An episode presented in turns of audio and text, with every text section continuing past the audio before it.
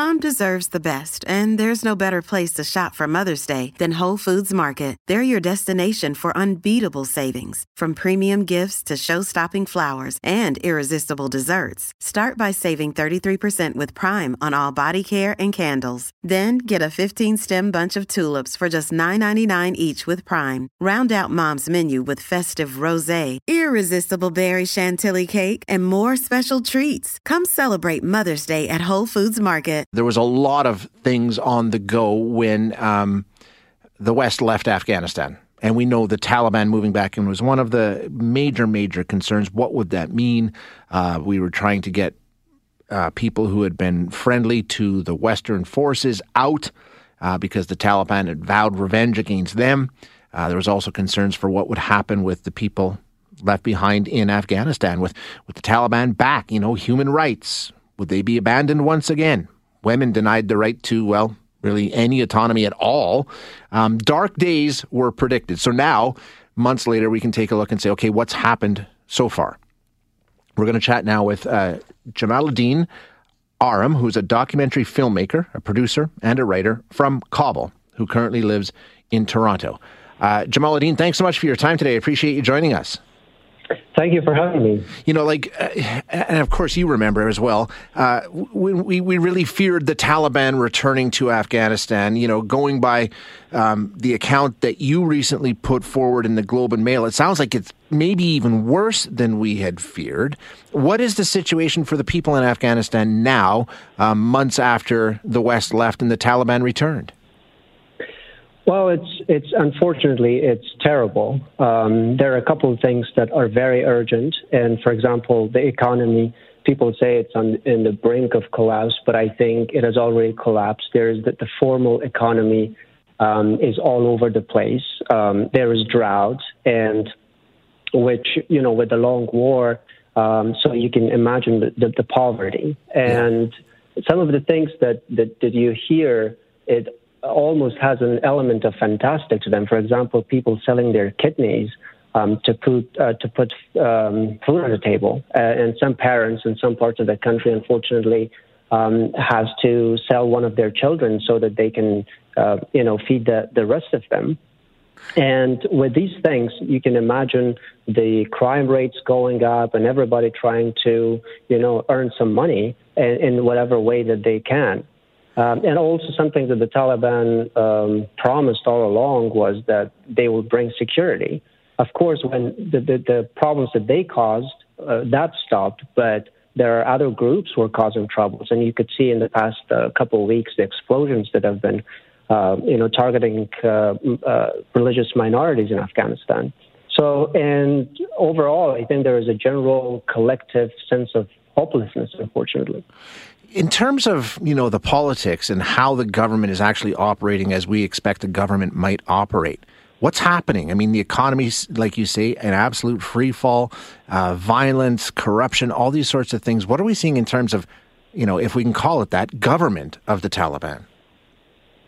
Uh, yeah, well, there is. They say it's an interim government, and they're trying to, um, you know, in the near future, um, have a formal government introduced. But but so far, um, the, the things that you see, it's it's just out of uh, a nightmare. You know, people, 14 members of the 33 cabinet of the Taliban interim government, they are on the UN Security Council blacklist.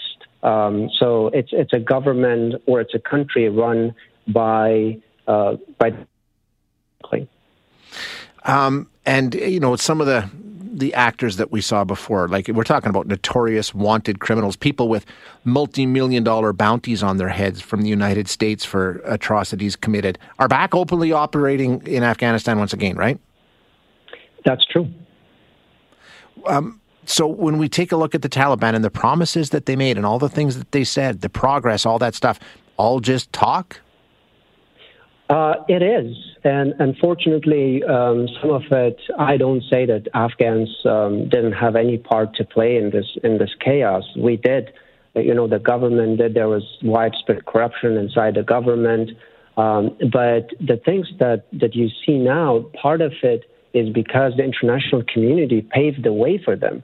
Uh, for example, if you remember yeah. back in 2020, um, it was the Americans that went and started the, the peace talks with the Taliban or the negotiations, as they call, with the Taliban without, you know, involving the Afghans until the later stages, which the Taliban by then uh, saw that they were legitimized by the U.S. and they didn't have to talk to the Afghan government, uh, right? And they didn't. Uh, so they took uh, control and they took power by by force.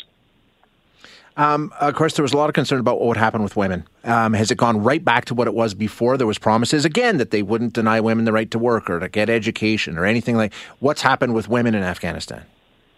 Oh, you you could see, um, you know, right away the, those talks, the peace talks in Doha. There were no female representatives on the on the Taliban side of the negotiation team.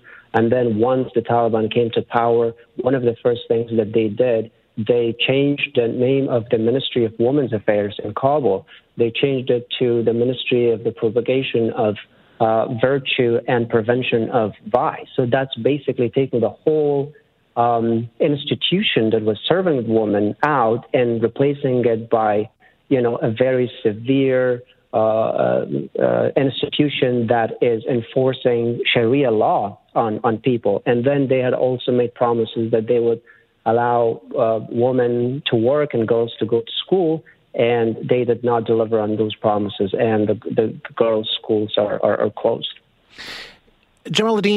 Were we naive to think the Taliban was capable of actually doing any of the things that they promised and we said they would do when you take a look at the way they operate? Was that just, I mean, did they have the ability, did they have the capacity to even do some of the things that we were told they might be able to do? Did they even entertain the idea?